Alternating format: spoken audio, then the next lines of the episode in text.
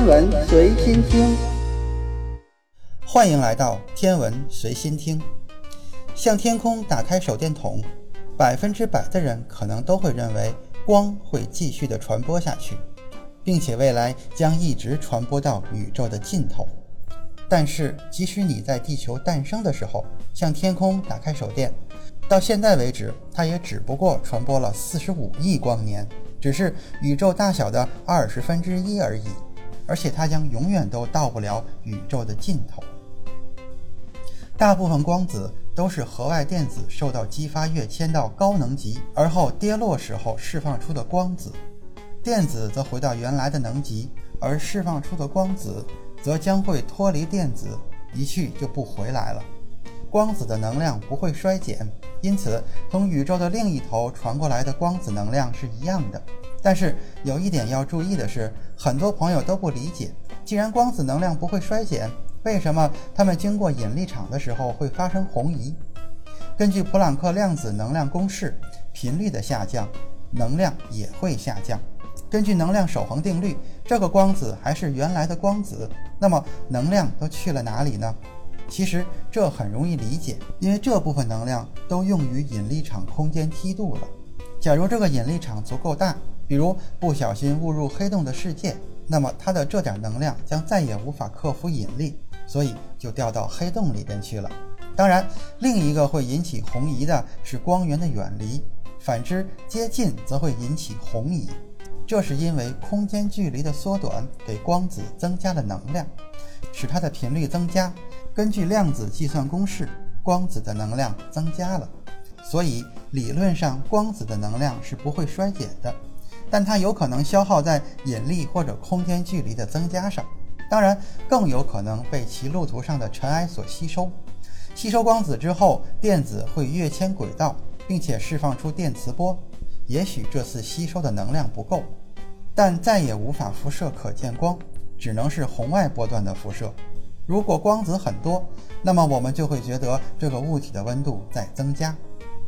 太阳光晒到我们人体上，感觉暖洋洋的，就是这个道理。所以，当没有东西或者引力场阻挡时，光子将一直传播，一直到它撞击到某个电子上，然后将能量输送给电子。从这一点上来理解，太阳内核的光子就是这样慢慢一步一步地爬出来的。因为内核物质密度极高，因此一个光子不出一微米就会撞到另一个带电粒子，继而发生一次能量转移。而且带电粒子辐射的光子是随机的，因此一个光子需要几十万年才能从太阳内核爬到辐射层，然后再用十几个小时爬到表面，再经过八分多钟到达地球。光的速度是三十万千米，这个数据是怎么测量出来的呢？人类测量光速的历史是很有趣的，因为现代人都知道光速非常高，所以当年那些方法就显得特别可爱。特别是这些可爱的方法将那些大科学家困扰的时候。一六二九年，荷兰科学家萨贝克曼曾用一点六千米以外的一面镜子观察反射回的大炮闪光。一六三八年，意大利科学家伽利略。用相隔数千米的灯笼打开和关闭来测定光速，这两位都是科学家，而且是大科学家。但可惜光速实在是太快了，经过这点距离不过十一微秒，眼睛眨一眨都比这个慢多了，所以这是不可能完成的任务。不过继续发展方法就靠谱多了。一六七六年，天文学家奥勒罗莫根据木卫一绕木星的公转周期，在地球靠近木星的时候。比地球远离木星的时候更短，推测出光速是有限的。他计算出光速大约是二十二万千米每秒。尽管这个速度和现代光速相差了百分之二十六，但是各位要知道，这大约是清朝康熙十五年的事情。牛顿也计算过光速，并且得出各种颜色的光速度一致的结论。一七二九年，布拉德发现了光行差。而且计算出光速，他取得的数据已经比较准确了。阿曼德·培索和傅科合作，在1862年取得了比较准确的光速。他们测得的速度大约是29.8万千米每秒，这个速度已经和现代光速相差无几了。他们所用的设备也被称为培索傅科仪，也就是我们熟悉的齿轮法测光速。19世纪60年代，麦克斯韦用他的方程组推导出电磁波的速度和光速相等，因此他认为光是一种电磁波。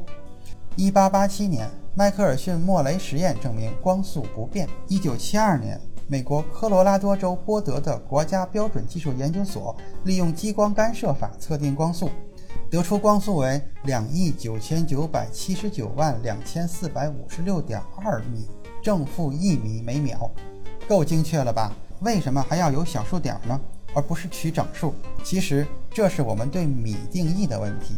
一九八三年国际计量大会上，将铯一三三原子基态的两个超精细能级跃迁相对应辐射的九十一亿九千二百六十三万一千七百七十个周期的持续时间定义为一秒，而将米定义为两亿九千九百七十九万两千四百五十八分之一秒内光在真空中所走过的距离。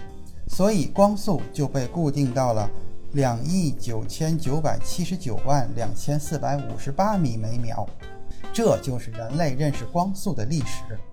光的速度那么高，怎么可能有光到不了的区域呢？